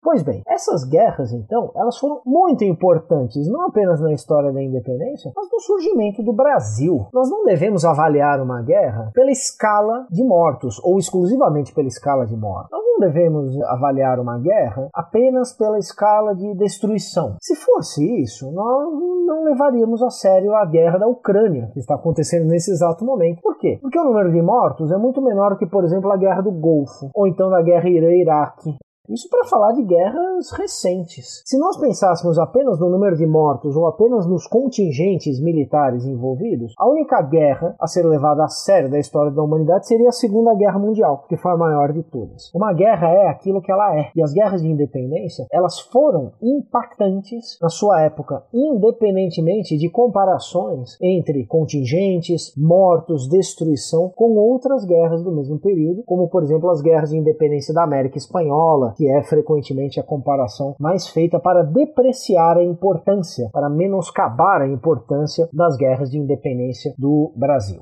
Eu menciono aqui um excelente livro que foi publicado recentemente, de autoria do Hélio Franchini Neto, Independência e Morte, o melhor estudo sobre as guerras de independência do Brasil até o momento, e ele crava com todas as palavras a escala das guerras de independência do Brasil foi altamente considerável, inclusive para os padrões da época. Mas fazendo equivalências com o que seriam essas guerras, aquela população que na época era em torno de 3 milhões, 3 milhões e 500 mil pessoas no Brasil, se isso acontecesse no Brasil de hoje, seriam, seriam guerras terríveis. Então é isso. Devemos sim levar a sério essas guerras e toda a violência que é elemento fundacional do Brasil. O Jurandir tem razão. A própria independência que começou a forjar um mito que depois foi sendo reelaborado e reforçado. O mito do brasileiro pacífico, de uma história sem conflitos.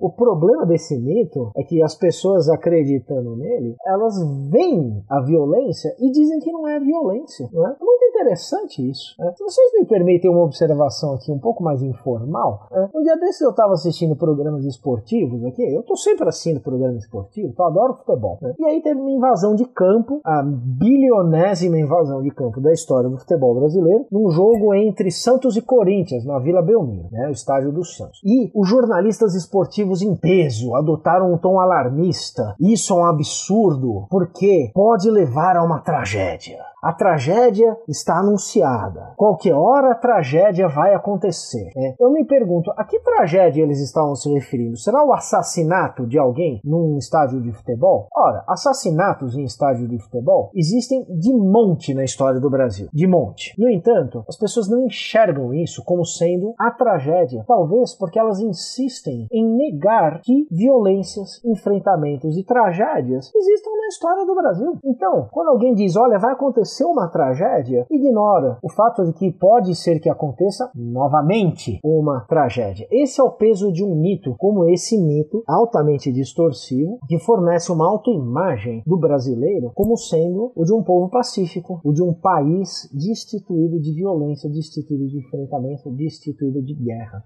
É isso. Corroborando o teu argumento, eu lembraria o número de assassinatos por ano por arma de fogo né? no Brasil, 60 mil assassinatos por ano. Cai um pouquinho na pandemia, mas é uma coisa brutal, que não tem guerra que mata tanto como aqui no Brasil, né? sem considerar outros tipos de armamento. E aí seria uma outra, outro link possível fazer. Quem que são as vítimas desses assassinatos? Né? Então aí é 85% das pessoas mortas são negros, dos mortos pela polícia. Os assassinatos em geral, 80% são negros. 85% dos assassinatos pela polícia, eu vi hoje isso no UOL, inclusive, são negros os mortos pela polícia. Por quê? Então é, é isso que é, os 200 anos da independência deveriam estar colocando na mesa para a gente discutir. E não se foi Leopoldina ou se foi Dom Pedro, 7 de setembro ou 12 de outubro, né? Inclusive, né, Jurandir, porque a imensa maioria dos mortos em qualquer guerra, embora a Primeira e a Segunda Guerra tenham generalizado né, a destruição, aquela feliz expressão do Hobsbawm, tenham criado a guerra dos não combatentes, mas quem morre na linha de frente de uma guerra é sobretudo pobre, é sobretudo o cara que teve que se alistar e o cara que teve que lutar, e não o general, não o governante e tal. É pobre que morre em guerra majoritariamente. Dá, dá para fazer um paralelismo articulando perfeitamente essas percepções, não é?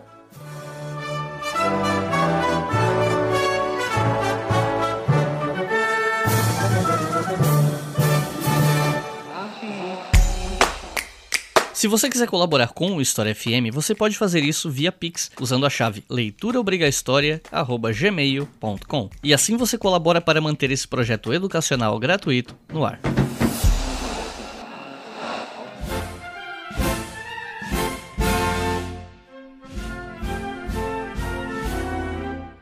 Como é que aconteceu o desligamento do Brasil em relação a Portugal na prática? Né? O Brasil precisou pagar algum tipo de indenização? Sim, é, eu até poderia falar um pouco mais sobre isso, mas o que aconteceu é os. Bom, primeiro que o Dom João, quando foi embora, catou as burras e levou os cofres o dinheiro todo que havia, o numerário que estava circulando ali, levou tudo embora, como ele fez quando ele veio de Portugal para cá, né? Mas os arranjos para o reconhecimento de Portugal, que começou uma pressão dos Estados Unidos primeiro e tal, mas Portugal só em 1825, agosto de 25, reconhece a independência do Brasil, foi acertado, é um número que corre, né? De 2 milhões de libras esterlinas. Era um dinheiro exorbitante, era uma fortuna para a época, assim. Então, assim, é, simplesmente custou para nós. Os caras colocaram ali, olha, foi o custo da Biblioteca Nacional, da Biblioteca do Rei que ficou, os custos que ele, das coisas que ele perdeu, babá. Mas, na verdade, ali se fundou a nossa dívida externa, né? O país nasce junto com essa dívida. Então, o reconhecimento tinha interesses geopolíticos muito importantes, que o João pode falar disso, mas foi uma negociação que envolveu muito dinheiro, inclusive. O sistema internacional tem suas regras, né, Jurandir? Não adianta afrontá-las se você quer ser admitido nesse sistema internacional. Foi precisamente isso que aconteceu com o Brasil. As negociações em torno do reconhecimento começaram com o reconhecimento do governo do Brasil do príncipe Dom Pedro, ainda ao longo de 1822, e a partir do final de 1822 se convertem então em negociações para o reconhecimento do Império do Brasil. É um governo que vai se convertendo verdadeiramente em um Estado e que, claro, é governado também como todo Estado. O reconhecimento português da independência não foi o primeiro, mas foi talvez o mais decisivo, porque ele permitiu logo em seguida o reconhecimento britânico da independência e aí, num efeito cascata, o reconhecimento de muitos, muitos outros governos. Os primeiros governos a reconhecer a independência do Brasil antes do governo português, isto é, antes de agosto de 1825, foram dos Estados Unidos, do Reino Africano e do governo das Províncias Unidas do Rio da Prata, com sede em Buenos Aires. Só que esses foram reconhecimentos mais ou menos pontuais, que não levaram, digamos, a esse impacto da admissão do Brasil como um Estado no sistema de relações internacionais da época.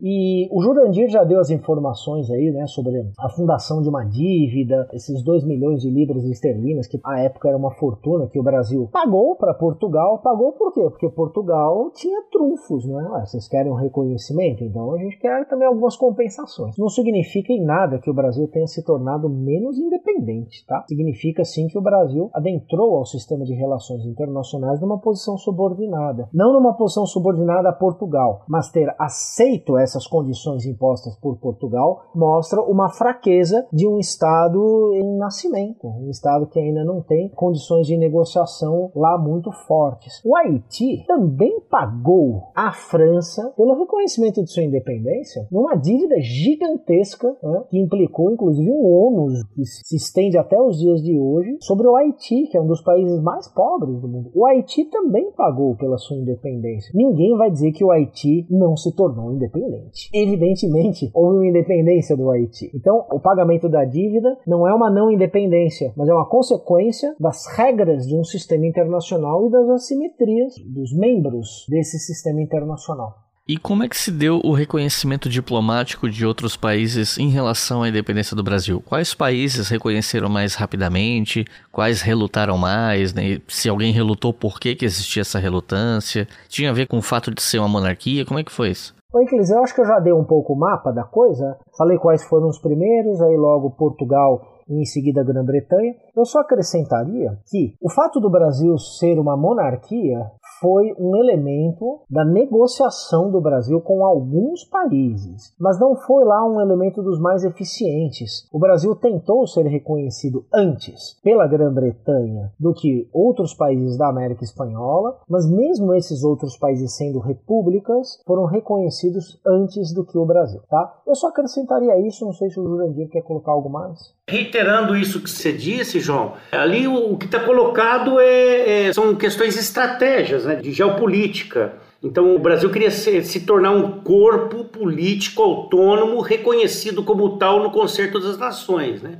Eu só não me lembro se foi formalmente, não foi Argentina o primeiro, ou que viria a ser Argentina. Eu não lembro a ordem exatamente, Jurandir. Eu sei que os três primeiros foram esses, né? O Reino Africano, Províncias Unidas do Rio da Prata e Estados Unidos. Os Estados Unidos tinham interesses por questões estratégicas, né? Vamos lembrar que disputava a hegemonia comercial do Atlântico já com a Inglaterra, né? Que só ia alcançar no final do século XIX, começo do século XX, sobretudo depois da Primeira Guerra Mundial. Mas então eles queriam enfraquecer a hegemonia britânica na região, né? Doutrina Monroe. Né? Então é muito interessante o crônica, né? Do, desse reconhecimento José Silvestre Ribeiro, que foi o cara que o Dom Pedro mandou para lá, ele recebeu uma carta credencial, né, como encarregado dos negócios do Brasil nos Estados Unidos e foi lá para Washington. E aí ele teve que esperar dois meses, deram um chá de cadeira nele ele ficou lá dois meses esperando o credenciamento pelas autoridades locais para ser reconhecido. Quer dizer, tem toda uma questão é, não só litúrgica, protocolar, mas política, né? Olha, se eu receber esse cara como porta-voz das autoridades brasileiras, eu estou reconhecendo que existe um negócio chamado Brasil. Né? Então é muito forte, muito bacana isso aí. Né? Tá, e quando o presidente Monroe recebeu o Rebelo, os Estados Unidos reconheceram a independência do Brasil. E aí depois veio Portugal, e o pagamento, os arranjos, aquela coisa toda. Mas é, era isso. É, só para confirmar aqui, o Reino do Dalmé foi o primeiro estado a, a reconhecer a independência mesmo. Inclusive, para quem tá ouvindo aqui, fiquem de olho que em breve vai ter episódio sobre o Reino do Dalmé aqui no História FM.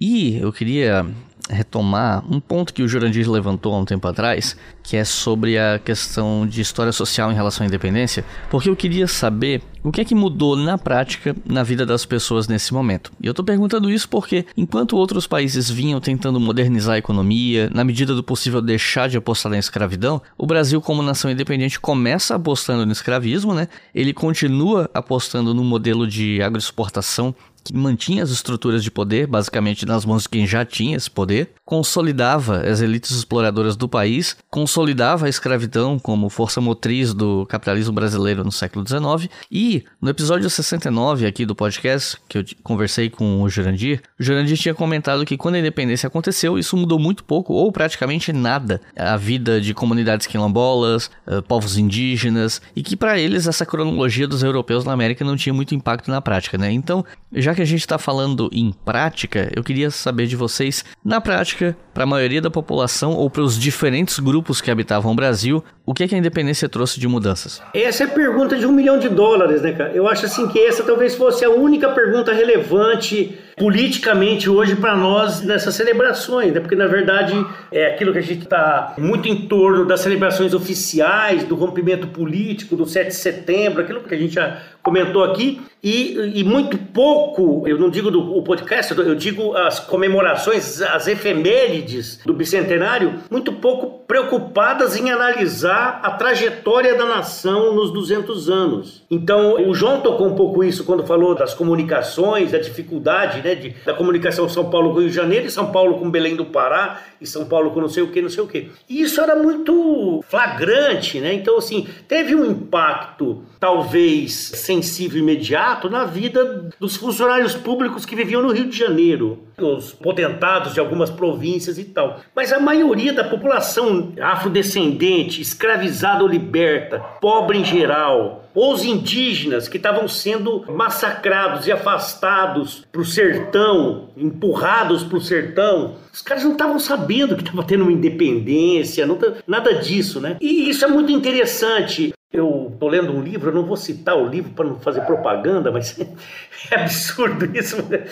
Mas tem declarações aí de determinado deputado monarquista, metido a historiador e tal, em que reitera essa tese de que a independência foi um movimento que construiu uma nação que nasceu livre. Eu vi esse pronunciamento ao vivo lá em Brasília, num evento há um mês atrás. A gente deve nos orgulhar dos mentores, dos Found Fathers. O cara usou essa expressão. Os Found Fathers, né, os pais fundadores da pátria, Bonifácio, Dom João, Dom Pedro, porque eles nos legaram uma nação que nasceu livre. E aí eu perguntei, fui meio questionado.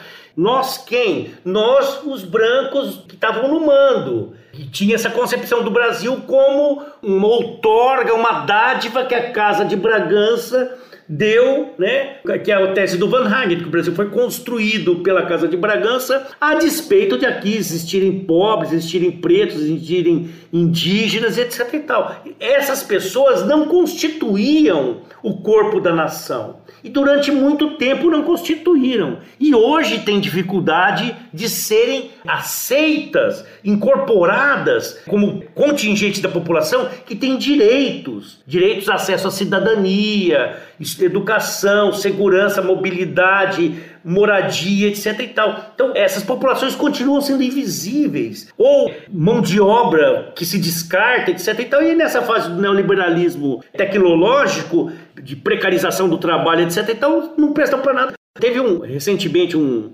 empresário brasileiro, né? Não vou falar a tendência política dele, falou: a gente precisa da miséria. O Brasil precisa da miséria, a gente não pode acabar com a miséria. Isso foi falado aqui, um paulista, inclusive, o cara, de ascendência oriental. Então, é, essa é a questão, quer dizer, não só na época, por questões de comunicação, né, do tamanho, do gigantismo disso que é hoje é o Brasil, esses contingentes recebiam reflexos muito indiretos disso que é o processo de independência. E depois, ao longo do século, a gente vê como é que foi. Né? O Brasil foi o último país a abolir a escravidão, quase entrando no século XX. Né? E depois do pós-abolição, que a questão dos libertados foi tratado como um caso de polícia. Né? E aí, prisões e manicômios, etc. Tudo isso que a gente acompanha. Então, assim, por isso tem muita gente falando de independência incompleta, independências. Eu, não, eu acho isso tudo muito complicado. Mas, de fato, um processo de construção plena da nação que conceba a existência desses grupos que foram subalternizados internamente no Brasil, esse processo é incompleto, está em construção e vai depender da gente mandar muito demônio de volta para o inferno para a gente poder começar a reconstruir o Brasil. Eu acho que é por aqui que eu fico. It isn't right that other men should fight and die, that I would just be sitting at home safe. I need to serve. I got the energy and the passion to serve as a medic, right in the middle with the other guys. No less danger, just while everybody else is taking life, I'm gonna be saving it. Bom, é óbvio que a nação brasileira só nasceu livre para quem era livre, porque quem não era livre não participaria dessa nação. Então, isso foi um critério básico da nacionalidade brasileira. No seu nascedouro, só integrarão a nação brasileira pessoas livres. Bom, então não há nenhuma dúvida que a nação brasileira ela tem uma dimensão de inclusão, assim como tem uma dimensão de brutal exclusão. Então a nação brasileira não mexeu com a escravidão e com o escravismo em termos de abolir essa condição e integrar as pessoas que viviam no mundo do cativeiro. Pois bem, no entanto, no entanto, a nação brasileira é um critério novo. Isso quer dizer que, à medida em que as pessoas fossem deixando de ser livres, caso isso acontecesse, elas poderiam se tornar brasileiras. E é por isso então que a independência foi tão importante, porque ela criou um critério social de longo prazo. Só que no seu nascedouro, ela não integra a totalidade dos habitantes do país ao qual ela corresponderia. Então, a afirmação desse desqualificado, ao qual o Jurandir se referiu, é uma típica afirmação que visa confundir e não a esclarecer. Isso posto, se nós adotarmos então o critério do pobre que deixa de ser pobre ou do rico que deixa de ser rico, do dominado que se torna dominador dominador que vira dominado, são pouquíssimos os processos históricos que criam essas inversões de repente. Muitos dos processos históricos do Brasil, nós observamos na nossa história, eles mexem com a condição das pessoas indiretamente, ou a médio ou a longo prazo. Não sei exatamente o que é médio e o que é longo prazo, são tempos relativos, não é uma mudança repentina, momentânea. E nós não devemos estudar a história pensando apenas em mudanças repentinas e momentâneas. Portanto, esvaziar não foi a intenção do Jurandir, evidentemente, mas é, digamos, um desdobramento muito fácil de versões superficiais aí que estão sendo veiculadas sobre a nossa história, seria um disparate nós esvaziarmos a importância da independência pelo fato de ela não ter mexido com as estruturas sociais, pelo menos nas suas organizações, nas suas relações recíprocas. Por quê? Porque o pobre, que era livre, pôde deixar de ser português e pode se tornar brasileiro. Você pode dizer, oh, bela porcaria, isso não resolve nada. Tudo bem, né? não resolve nada do ponto de vista material, mas que há uma mudança é. Assim como se nós pensarmos, por exemplo, a chegada dos portugueses ao Brasil lá no final do século XVI, de imediato isso mexeu com a vida de milhões de pessoas que habitavam esse continente. Mexeria depois. E os impactos, então, foram profundos e duradouros. Mas na hora da chegada e durante muitos anos, isso não mexeu em nada com a vida de milhões de pessoas, que inclusive morreram sem conhecer o que era um português. Isso não quer dizer que o encontro desses dois mundos, que a conquista europeia da América não tenha sido um processo da maior importância, tá? Eu fiz essa analogia porque muitas vezes nós insistimos em cobrar da história coisas que não eram possíveis ou coisas que não faziam parte do interesse das pessoas que acabaram por bancar aqueles projetos vencedores. Nós estudamos vencedores e estudamos vencidos, mas nós não podemos estudar apenas vencidos. Infelizmente, nós temos que estudar vencedores, porque a gente não estuda só o que a gente gosta, a gente estuda aquilo que é importante. E eu não tenho nada a favor da independência do Brasil como um tema em si, quer dizer, não é um tema da minha predileção, é simplesmente um dever de ofício. Nós precisamos entender a importância enorme desse processo, ainda que ela não tenha mexido de imediato com a vida de todas as pessoas que moravam no Brasil da época. E só para esclarecer, a população da época de pessoas livres era por volta de 2 milhões e 200 mil e mais 1 milhão né, de escravos. Os escravos eram entre 30 e 35% da população total do Brasil. Então, são uma minoria gigantesca. É uma minoria majoritária, não é uma simples minoria. Mas 2 milhões de pessoas não eram cativos. E nós estudamos também, evidentemente, a história pensando nessas pessoas e na relação delas com os cativos. Estou começando a complicar um pouco mais, mas eu só não queria deixar no ar aqui, digamos, uma ideia de uma independência incompleta. O que não se completou é o processo de inclusão social de acordo com padrões que se impõem urgentemente nos dias de hoje. É uma aberração nós pensarmos uma nação brasileira que seja uma nação com tanta desigualdade social, com racismo, com discriminação é, de gênero, com exclusão da mulher. Esses são padrões que se impõem hoje. Infelizmente, o passado não era assim. Ô João, deixa eu dar um pitaco aí, cara. Vai aí. Eu concordo contigo em partes, né?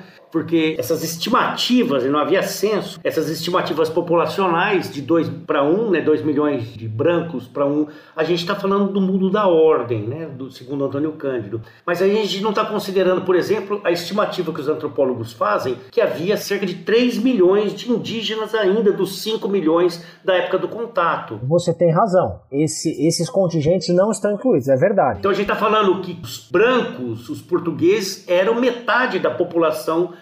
do Brasil. E aí também a gente toca numa outra coisa, quer dizer, como que esse processo de independência é lógico que ele foi importante, que tocou a nossa vida, deixou de ser colônia de Portugal. Tem toda a discussão sobre a, a dependência né, da preeminência inglesa ao longo do século XIX e a maneira subordinada que o Brasil entrou no concerto das nações, na economia mundo, aquela coisa toda e tal. Mas a independência, sim, quer dizer, vamos lembrar que é, é um fato importante e que a construção do Estado que antecede a nação no Brasil teve como marco fundador a Carta Constitucional né, de 1824, né, que era uma carta voltada para esses brancos. E é lógico, só no Código Criminal, porque todo mundo poderia matar, no Código Criminal falou assim, não, se for preto, né? Mas é, ainda assim, essa Carta Constitucional, ela é muito restritiva e muito excludente em si, para os próprios brancos. Se a gente lembrar, por exemplo, a exclusão, claro que no mundo inteiro, mas de todas as mulheres da cidadania. É lógico que é uma demanda nossa hoje e tal,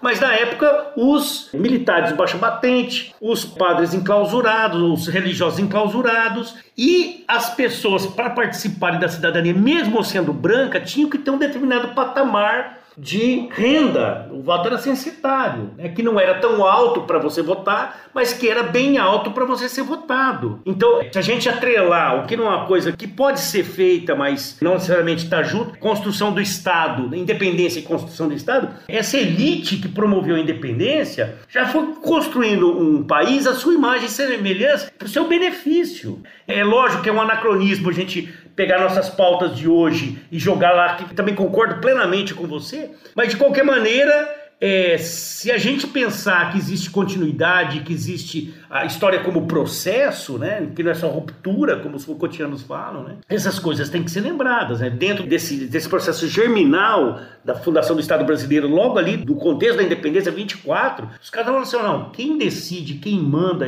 é esse grupinho muito restrito aqui. Isso impacta a construção do Brasil, pelo menos no século XIX inteiro, né, o período monárquico inteiro. E a constituição de uma elite proprietária que não mexeu nos fundamentos do que existia né? A propriedade, aquela coisa que tinha nos Estados Unidos, né? Três acres e uma mula. Isso nunca aconteceu no Brasil, nem depois que acabou o tráfico negreiro. Então os caras fizeram o país em benefício dos plantadores, em benefício dos ricos, em benefício, por extensão, dos brancos e contra o resto da população. E é o tipo de coisa que a independência não resolveu, não sei se tinha que resolver, mas de qualquer maneira são pendências históricas que a gente tem que nos afligem nesse bicentenário centenário, pelo menos assim, né? Mas só para fazer um contraponto aí. Não, perfeito. Jurandir, você me permite também só um pequeno acréscimo aqui? Claro, claro. Longe de mim, evidentemente, negar o caráter elitista e conservador da independência. No entanto, como criadora de uma ordem baseada em um Estado, em uma nação,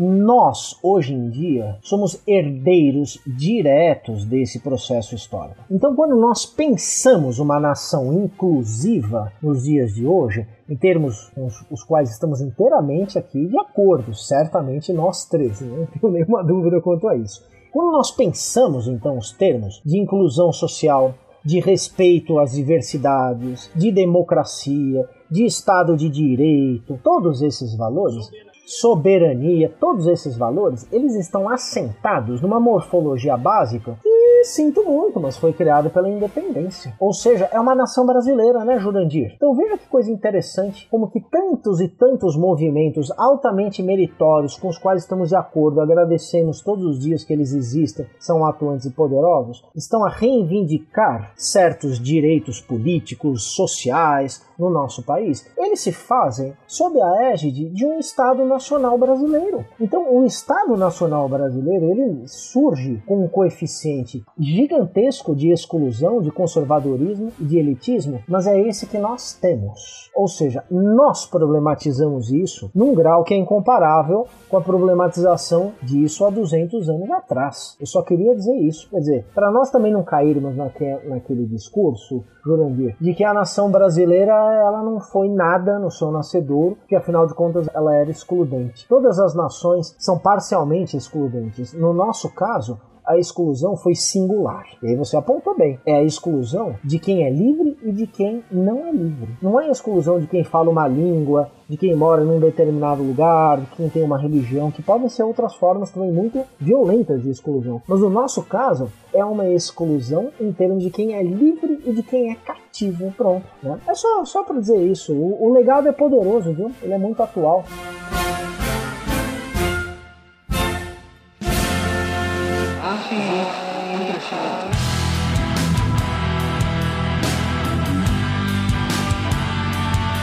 Recomendações de leitura para quem ouviu esse episódio até aqui, se interessou, quer estudar mais, quer se aprofundar. Se vocês tivessem que recomendar leituras para o pessoal que está ouvindo, o que é que vocês recomendam? Tem muita coisa saindo, tem muita novidade, nem tudo que é novo é bom. Mas tem um livrinho particularmente que é bom. Eu vou pensar assim, é lógico que estão saindo muitas coisas que eu não tive acesso ainda. Por exemplo, o João acabou de organizar uma coletânea, né? Depois eu gostaria que você falasse dela, mas eu não tive acesso a esse livro ainda. Acabou de sair, está sendo lançado agora é, e se fez livre, né? Uma coisa assim. E, e deixou de ser colônia. E deixou de ser colônia, se eu sabia que tinha uma coisa. Mas assim, eu vou pensar assim em termos de, de divulgação e não de trabalhos acadêmicos muito verticais e tal, porque é o que interessa né, nesse contexto para um grande público. E aí eu citaria o livro do próprio João que está aqui, sem qualquer interesse material, mas o Independência do Brasil, que é um livro que saiu pela Contexto agora, nesse ano. Eu tive o prazer de adquirir lá em Recife, quando a gente teve um evento. E que é um livro pequenininho, um texto super fluido e que coloca as questões básicas para se entender a independência numa perspectiva muito generosa para o leitor. E eu recomendaria, sinceramente, esse livro. Aí eu volto para os clássicos, assim, em termos de biografias, né? Eu sou completamente apaixonado pela biografia do Otávio Tarquini de Souza, ele escreveu sobre o, o, Ele escreveu sobre todo mundo, né, na, na, história dos fundadores do Império do Brasil. Mas a biografia dele, do Bonifácio, tem uma pegada literária, uma erudição, uma coisa que é. tá dentro da biblioteca digital do Senado Federal. Se você escrever, escrever para ele, você ouvinte, os caras mandam para você, assim, custa 10 pila, 12 pila, é um negócio baratinho e eles não cobram nem a postagem dos livros. Mas se você não quiser comprar e ler na tela, é, tem para download. Né? A coleção completa do Otávio Tarquínio e muitos documentos, livros é, sobre o período e sobre outros períodos também. Então é uma dica que eu, que eu dou. E para ficar nas biografias, eu recomendaria também a biografia Dom Pedro I, escrita pela Isabel Lustosa, que é muito interessante em termos de biografia, nem todo mundo gosta desse gênero, mas ele dá um contexto legal e fica nesse limiar dos acontecimentos políticos, para a gente entender bem a sequência dos acontecimentos, da personalidade do príncipe regente, das disputas internas ali. Teria mil outros livros para falar, e claro, eu vou é, citar um quarto, que é o, que é o meu almanac, mas se o João quiser, eu podia citar também. É isso aí, gente. Obrigado, Ike. Eu cito com prazer seu almanac, Jurandir, seu livro, né, chamado Almanac do Brasil nos Tempos da Independência, que é um livro escrito por um especialista. Isso é coisa importantíssima que livros de divulgação sejam escritos por especialistas. Mas vejam, especialistas no tema. Eu não estou dizendo que um não historiador profissional não possa fazer excelente divulgação ou mesmo excelente pesquisa histórica. Estou apenas dizendo que nesse mundo do vale tudo, da internet, das redes sociais, é absolutamente imprescindível a manutenção e a defesa da autoridade intelectual. Isto é, não só podemos falar para o grande público, então, isso é uma responsabilidade enorme sobre aquilo que realmente nós conhecemos. Não significa que nós não vamos cometer erros, que nós não vamos, enfim, cometer distorções. Mas esses erros, essas distorções serão brutalmente minimizados, uma vez que aquele que se dirige ao público tem estudado, seja um especialista na. Então, o livro do Jurandir é isso. É escrito por um especialista no processo de independência. É um livro muito bem escrito e é um livro é um, é um encanto do ponto de vista, inclusive, formal, Jurandir. Meus parabéns. É um livro ótimo de manusear, cheio de ilustrações e também cheio de conexões entre o passado e o presente, tá bom? Então fica aqui a primeira recomendação. A segunda recomendação, mais ou menos na mesma pegada, é um blog, tá? É o blog Brasil Bicentenário das Independências, bicentenário2022.com.br. Repito, bicentenário2022.com.br é uma iniciativa da Sociedade de Estudos do 800, da AMPU, da revista Almanac, e tem aqui uma série de textos, que são textos curtos, escritos também por especialistas. Né? A maioria dos textos, estou sendo muito honesto, tá? A maioria dos textos é excelente. A honestidade aqui reside no fato de que não são todos os textos que são absolutamente excelentes, mas a maioria deles é muito, muito boa e são textos curtos que vão direto ao ponto para o consumo dos interessados em história em geral. E eu não me canso, finalmente, aqui em terceiro lugar, de recomendar um livro que é, eu acho que é absolutamente central aqui, a Bibliografia da Independência, que é organizado pelo Istvan Janso, o Jurandir já o mencionou no início da nossa conversa, que é um volume de 2005, Independência, História e Historiografia. Istvan Jankso, organizador, foi reeditado recentemente pela editora Ucitec. Uma grande obra sobre a independência já numa perspectiva de leitores mais especializados, mas eu acho que é importante deixar aqui registrado. E eu adoro as obras do Otávio Tarquini, o Jurandir. Né? Eu acho que ele era um, um escritor e um historiador gigantesco, viu? Muito legal que você tenha mencionado ele. Então é isso, gente. Meus caros, vocês têm alguma consideração final? Podemos começar pelo Gerandir, então? O João falou de um veículo digital, o portal do Bicentenário também, que é uma iniciativa com professores e professoras voltada para o público estudantil. É, eu participei até de algumas atividades agora no contexto das efemérides, que tem coisas muito legais também. Também nem tudo, mas muitas coisas muito legais e muito democráticas, né? Porque acolhe material produzido por não especialistas, mas que são estudiosos em diferentes momentos da formação. E eu queria só agradecer, Icles, a oportunidade, é sempre bom estar aqui falando com você. É um, o teu papel é muito importante na divulgação do conhecimento histórico, né? um trabalho exemplar nesse sentido. E sempre um prazer redobrado estar com o João Paulo Pimenta, meu grande amigo e historiador que admiro muito. Um abraço para você. João, fique à vontade. Tem alguma consideração final? Apenas também dizer que foi um prazer compartilhar essa sessão com o Jurandir, com você, Iclis. Muito obrigado pelo convite. Estamos aí, estamos na luta diária os historiadores são importantes. Eles podem não ser assim os profissionais mais impactantes na vida da maioria das pessoas, mas nós temos lá a nossa importância Estamos aqui para defendê-la. Acho que temos algumas coisas a fazer pelo nosso país. Esperamos, esperamos esteja em processo de reconstrução. Obrigado, viu? Então é isso, gente. Muito obrigado por ter ouvido até o final. Não se esqueçam que os nomes desses livros com os autores estarão lá no post desse episódio no nosso site historiafm.com. Vocês podem me seguir no Twitter, arroba História, Instagram, arroba História também, e no Twitter, arroba HistóriaFM com FM maiúsculo. E não se esqueçam que esse podcast é financiado pela nossa campanha no Apoia-se. Com dois reais por mês vocês já financiam o História FM e os outros podcasts da casa. E com cinco reais por mês você pode ouvir o História FM com antecedência. Então é isso. Muito obrigado e até a próxima.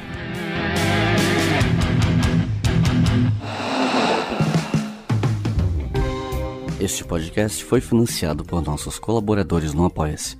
Acesse apoia.se barra e contribua para manter este projeto educacional gratuito no ar.